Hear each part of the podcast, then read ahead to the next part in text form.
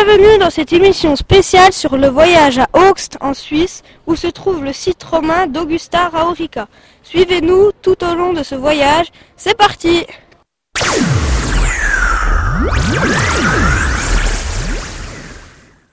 Nous avons posé nos sacs dans la soute. Nous nous apprêtons à partir en bus pour une grosse journée.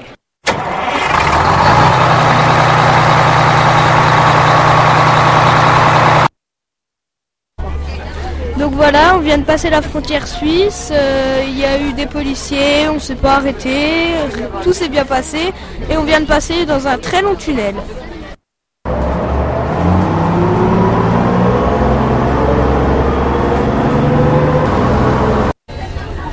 Alors voilà, après avoir passé plusieurs tunnels, nous sommes arrivés à Bâle, nous sommes bientôt arrivés à Augusta Raurica.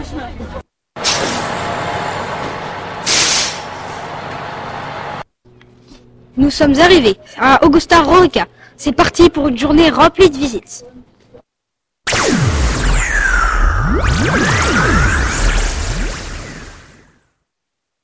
Vous pouvez marquer en gros que du 6e siècle au 3e siècle, c'est la période où les Romains vont petit à petit manger l'Italie. Voilà, ils vont s'installer partout en Italie en allant euh, prendre le territoire des peuples alentours, les Étrusques, les Sabins, les Latins, etc. Ça, c'est la première période. Et puis, ils vont continuer à s'étendre. Ah, vous savez qu'ils vont traverser la Méditerranée. Ils vont conquérir bah, tout- toute la partie qui correspond au nord de l'Afrique, l'Égypte. Euh, et puis, et puis, et c'est là que ça nous amène à l'endroit où on est aujourd'hui, ils vont conquérir aussi la Gaule. C'est une période un peu troublée. Une guerre civile à Rome, parce qu'il y en a qui veulent que la République continue, euh, continue à vivre, ils assassinent Jules César. Après l'assassinat de César, c'est le gros bazar à Rome. Et donc, du coup, vous avez un peuple de, barbares, les Alamans, qui en profitent et qui vont détruire en grande partie cette colonie Rorica. Et c'est quand l'empereur Auguste arrive au pouvoir, donc ça c'est important, Auguste, c'est celui qui va faire le destin euh, de l'endroit où vous trouvez, qui va donc faire reconstruire la ville, et qui du coup va s'appeler Augusta Rorica. Donc pourquoi est-ce que ça s'appelle Augusta Rorica D'une part parce que Rorica, c'est le nom euh, des peuples qui se trouvaient ici quand Jules César est arrivé, c'est le Rorac. Donc du coup il s'est dit, bah, on va leur faire plaisir quand même, déjà qu'on les envahis, on va leur permettre euh, d'avoir encore une trace de ce qu'ils sont dans le nom de la colonie. Donc au départ c'était Rorica. Et quand l'empereur Auguste s'est débrouillé pour reconstruire la ville, c'est devenu Augusta Rorica. Voilà.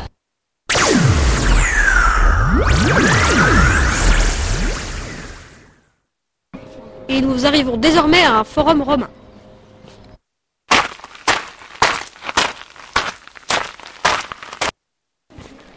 Alors, est-ce que vous pouvez me décrire ce que vous voyez? Euh, je vois euh, une espèce de, de podium en cercle, on va dire, avec des marches et de la verdure autour. Hmm, D'accord.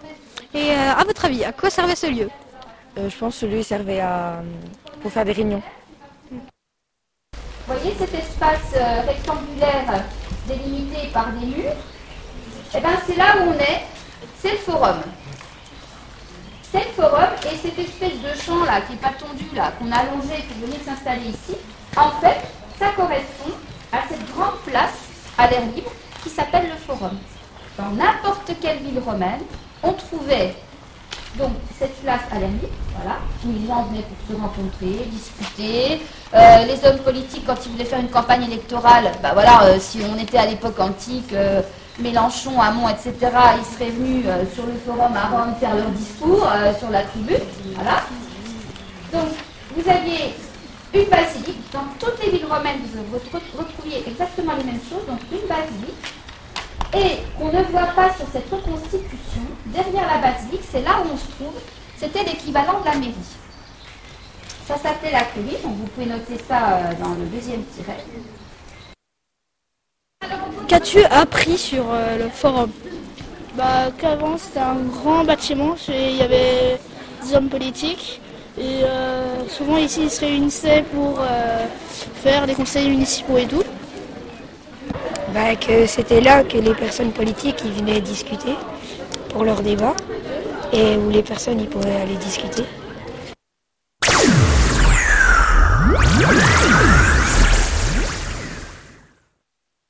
Maintenant, en route euh, pour les termes.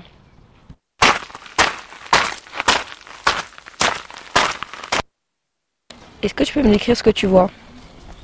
Euh, bah, on peut voir euh, qu'il reste euh, les fondations d'un puits, puis euh, les formes, euh, il s'est arrondi, euh, puis il y a des rectangles. Alors, les termes, souvent, on associe ça au bain, mais on ne faisait pas que venir se baigner au terme.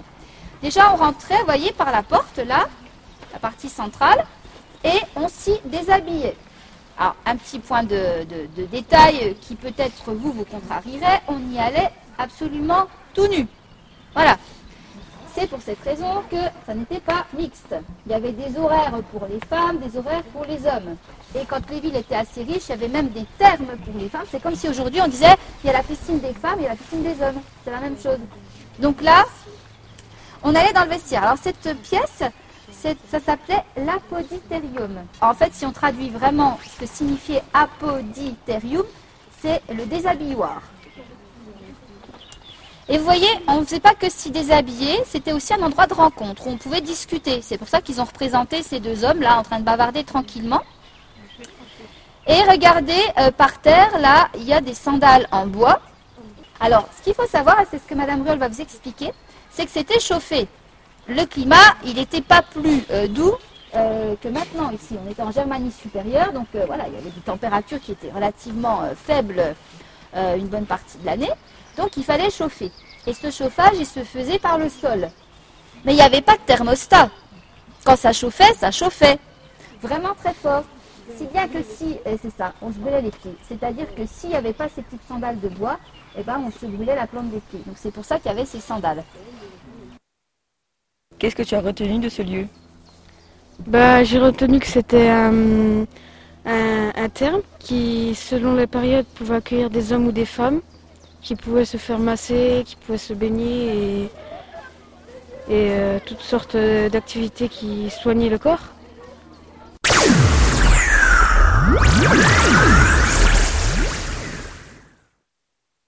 Maintenant, nous arrivons à l'hypocauste.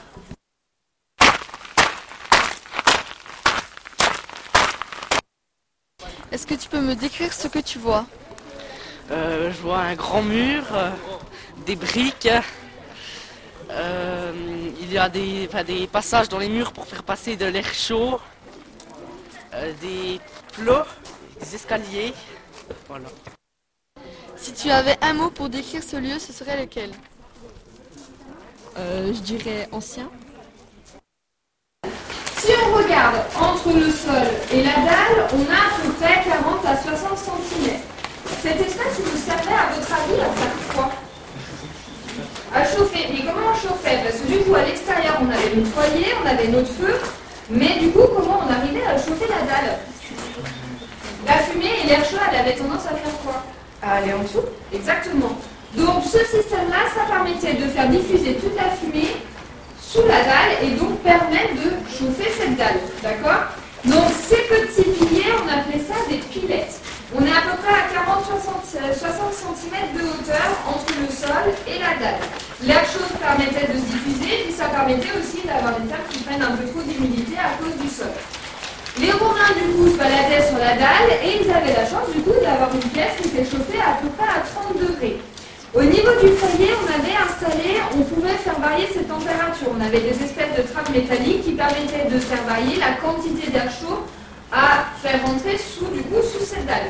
On pouvait monter jusqu'à 55 voire 60 degrés. En un mot, à quoi sert ce lieu? Le chauffage. Qu'est-ce que tu as retenu de ce lieu? Euh, J'ai retenu qui euh, chauffait euh, les thermes par le sol et par les murs, avec euh, de la fumée. C'est tout.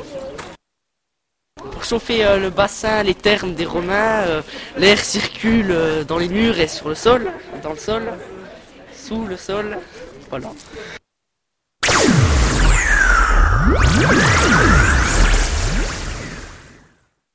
Il est temps maintenant de nous restaurer, direction l'amphithéâtre.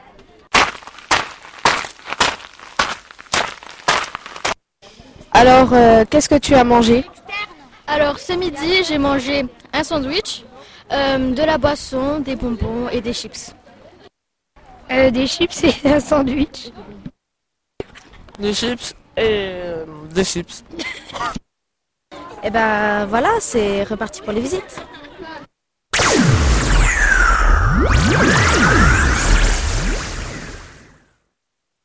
Peux-tu me décrire ce que tu vois? Bah, c'est une étendue circulaire et euh, il y a des murs autour euh, qui, euh, qui le délimitent. À ton avis, à quoi servait ce lieu? Euh, à mon avis, ça servait au combat de gladiateurs parce qu'on peut voir sur les murs, il y, a des- il y a des dessins de gladiateurs et puis... euh, À ton avis, à quoi servait ce lieu? Ben, c'était pour les jeux, exemple les courses de chars et les lancers de javelot. À faire la fête. À s'amuser. À faire des combats de gladiateurs. À danser. Cette fois, on y est. Alors, déjà, pourquoi est-ce que ça s'appelle amphithéâtre? Théâtre, parce que c'est un lieu de spectacle, un lieu où l'on est euh, assis pour regarder. Et amphi, la racine grecque amphi, ça veut dire tout autour. Donc, par rapport à un théâtre classique, où vous n'avez qu'une rangée de gradins, l'amphithéâtre, vous en avez tout autour de l'arène. Donc, voilà pourquoi ça s'appelle un amphithéâtre. D'accord? Alors, il fallait imaginer, dans les différents endroits qui sont encore conservés, qu'ici, vous pouviez avoir jusqu'à 7000 spectateurs assis de part et d'autre de l'arène. Voilà, c'est cet endroit. Alors, tout le monde, oui, l'amphithéâtre, tout le monde associe ça au combat de gladiateurs. Ce qu'il faut savoir, c'est qu'on n'y avait pas forcément, euh, on n'y mettait pas forcément en scène que des combats de gladiateurs. Que vous aviez des chasses, des scènes de chasse qui pouvaient être reconstituées ou carrément on mettait deux bêtes sauvages entre elles et on les faisait se battre. Voilà. Euh, alors ici, probablement qu'on avait plutôt des animaux sauvages euh, bah, qui appartenaient à, à- à la région dans laquelle on était. Mais ce qu'il faut savoir, c'est qu'il y a eu une mode, notamment sous les, à l'époque des empereurs, qui a consisté à aller capturer des animaux en Afrique. Donc on pouvait voir des léopards, on pouvait voir des lions, et euh, ça faisait exotique, si vous voulez. Les gens, ils adoraient ça. À tel point qu'à un moment, c'était tellement devenu à la mode, et bien sûr, ces combats, c'était jusqu'à la mort de l'animal, que certaines espèces avaient commencé, euh, le nombre de certaines espèces avait commencé à diminuer euh, énormément. Il faut savoir qu'à Rome, à l'occasion de certains jeux qui étaient organisés, qui pouvaient durer jusqu'à 3-4 jours, c'est jusqu'à 11 000 bêtes qui étaient mises à mort pour le plaisir des spectateurs. Hein donc voilà, dans les différents types de spectacles, on n'était pas uniquement dans des combats d'hommes. Alors il faut casser aussi un mythe qui est celui du gladiateur, du combat gladiateur, euh, qui consiste à voir deux hommes euh, s'étriper, euh, se lacérer la chair, et puis forcément il y en a un qui meurt à la fin. Il faut savoir que le combat jusqu'à la mort, c'était assez rare. Pourquoi? Parce qu'un gladiateur, ça coûtait cher. Un peu comme un footballeur en fait. C'est-à-dire que ça coûtait cher, non pas au club, parce qu'il n'y avait pas de club, mais ils étaient tous la propriété de quelqu'un qui avait les moyens de se payer un gladiateur. Et si votre gladiateur il était mis à mort, bah, c'était tout cet argent euh, que vous aviez investi qui partait, euh, pas en fumée, mais qui, était complètement euh, voué à, disparaître. Donc en fait, les Romains, quand ils venaient assister au combat, c'était pas forcément pour voir un bain de sang, c'est avoir une fausse vision du plaisir qu'avaient les Romains euh, à regarder ce genre de spectacle. C'était déjà pour le plaisir d'un beau sport de combat. Un peu comme certains ont du plaisir à regarder un match de boxe, un, ma- un match euh, d'escrime. Donc c'était déjà la beauté du combat. Et ce qu'on voulait aussi euh, transmettre au public, c'était important dans l'esprit des Romains, c'était la combativité. C'était montrer la force, le courage, la tactique, l'habileté de ces hommes qui combattaient. Et c'était un moyen de transmettre cet esprit combatif aux, aux spectateurs, aux citoyens romains. Donc vous voyez qu'on est loin d'un peuple brutal, assoiffé de sang, euh, qui se repaît de voir la mort de quelqu'un. Qu'avez-vous retenu de ce lieu? Alors, euh, les gladiateurs, ils honoraient la déesse euh, Némésis. C'est la déesse des, des vengeances, euh, du combat et tout ça. Les gladiateurs, ils sortaient euh, par le sud pour rentrer dans l'arène. Et il n'y avait pas forcément des combats euh, que, que des gladiateurs. Euh, Il, peut- il pouvait y avoir euh, des bêtes sauvages qui se combattaient. Et, euh, et- et voilà. Bah, déjà qu'on peut voir déjà plusieurs personnes qui peuvent venir visiter euh, le combat, environ 7000 personnes. Et puis il y a la déesse euh, Némésie qui honore les combats.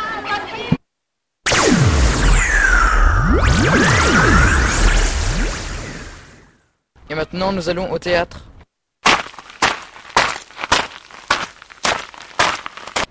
Est-ce que tu peux me décrire ce que tu vois? Euh, je vois un demi-cercle en pierre avec des gradins. D'accord. À ton, à ton avis, à quoi servait ce lieu? Euh, pour jouer des pièces ou euh, pour se réunir? Le théâtre est aussi et devient progressivement un lieu où l'on va montrer ce que l'homme fait, ce que l'homme reproduit. Les premières pièces qui vont donc être jouées après les cérémonies religieuses seront des tragédies, des grandes tragédies qui montrent le désespoir, euh, la fatalité du destin humain face à des grandes guerres, face à des grandes décisions, des grands dilemmes de pouvoir. Il y aura aussi des comédies, bien sûr, dont vous allez en voir un extrait tout à l'heure. Théâtre d'Augustin Henrica, avant, ce n'était pas un théâtre. Avant d'être changé en théâtre, c'était un amphithéâtre. Et après, on a construit un autre amphithéâtre à la place. Donc, ce théâtre, première particularité, c'était un amphithéâtre. Et puis, deuxième chose, vous imaginez normalement, sur votre petit schéma, il y a un mur de scène qui se situait derrière. Et ce mur de scène était amovible. C'était une grande particularité ici, et pratiquement le seul. La paroi était amovible. Donc on pouvait la déplacer à notre guise. Voilà la deuxième particularité du théâtre d'Augusta Henrica. Devant pour mieux entendre Pas forcément, d'accord? Donc, quels sont les éléments à votre avis qui permettaient de bien entendre partout dans le théâtre? Le mur. Donc pour la question 2, a-t-on besoin d'être devant pour mieux entendre? Pas forcément. Les éléments dans le théâtre permettaient de diffuser au mieux le son. Il y avait l'histoire des murs qui permettait de faire l'écho. Qu'est-ce qu'il y avait d'autre aussi qui permettait de bien entendre Je vous donne un indice. Vous êtes assis dessus. Les gradins. Alors, la construction de ces marches, c'était pas anodin. Ces marches étaient faites de façon à filtrer certaines fréquences, notamment les basses fréquences qui sont liées souvent au bruit de fond. Donc, ça permettait aux acteurs de laisser uniquement entendre leur voix et de supprimer, de supprimer les bruits de fond, de bruit ou de choses environnantes autour du théâtre. Donc les gradins avaient un rôle aussi important. Euh, Qu'as-tu fait dans ce lieu, le théâtre? On a testé l'acoustique du théâtre en se répartissant partout et en déchirant une feuille et en faisant une pièce de théâtre. Et qu'est-ce que tu as retenu de ce lieu? Bah, que avant les Romains ils se mettaient dedans pour faire euh, pour voir des pièces de théâtre. J'ai retenu que c'était un lieu pour s'ambiancer euh, au quotidien pour les civils et que les acteurs pouvaient exprimer leurs émotions en, en jouant des pièces de théâtre célèbres.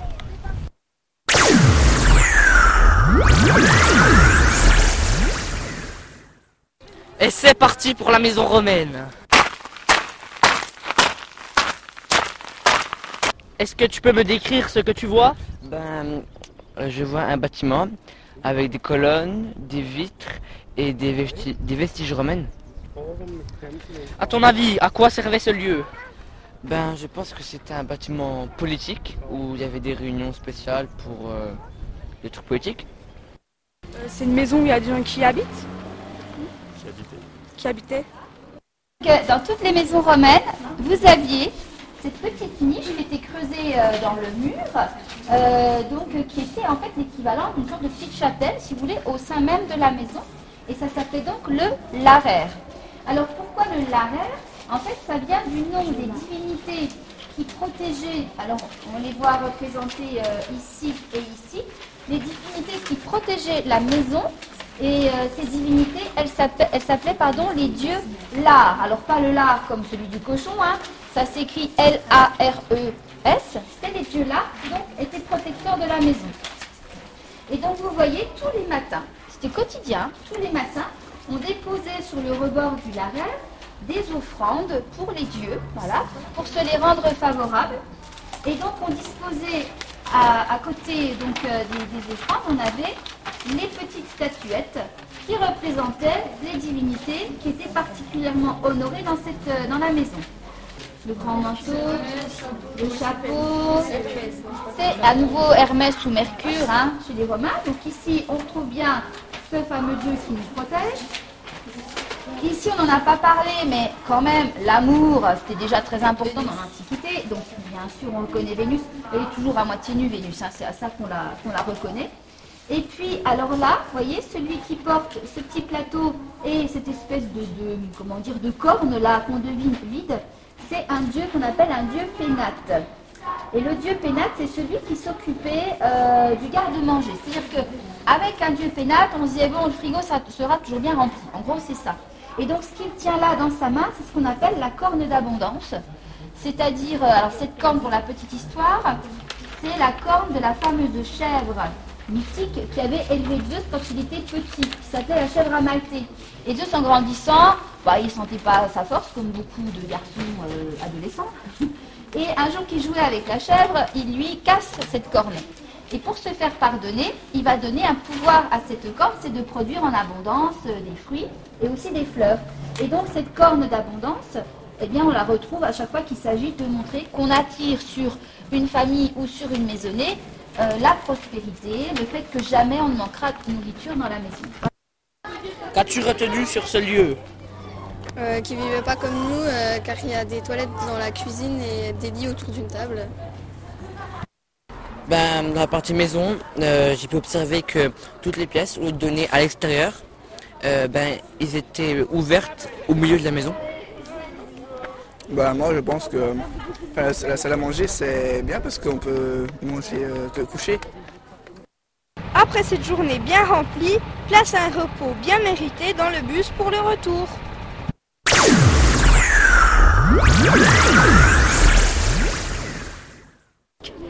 Euh, pourquoi êtes-vous venu ici?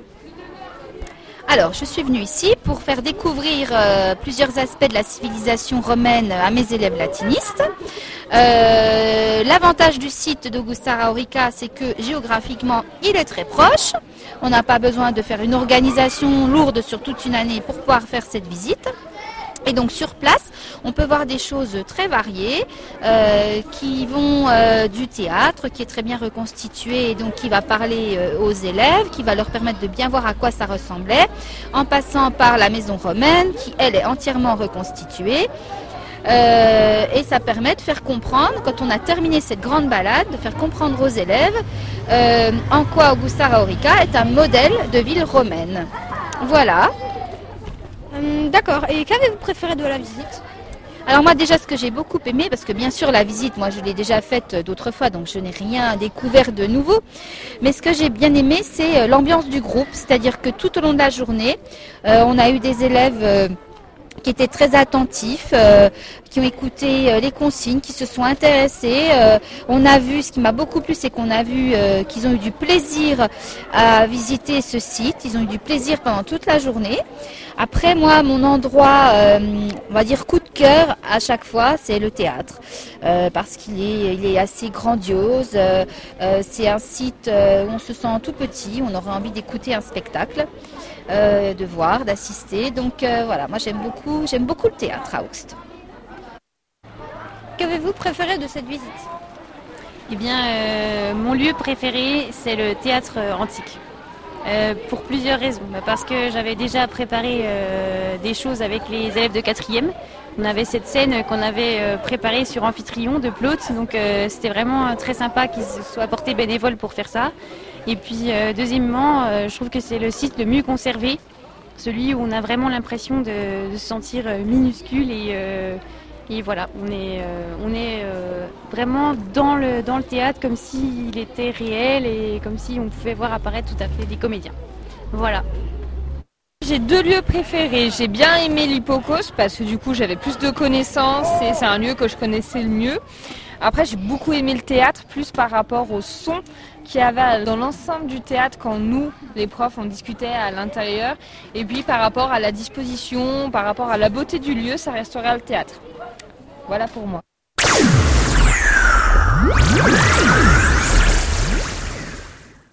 Merci de nous avoir suivis tout au long de ce voyage. À bientôt sur Ferry FM.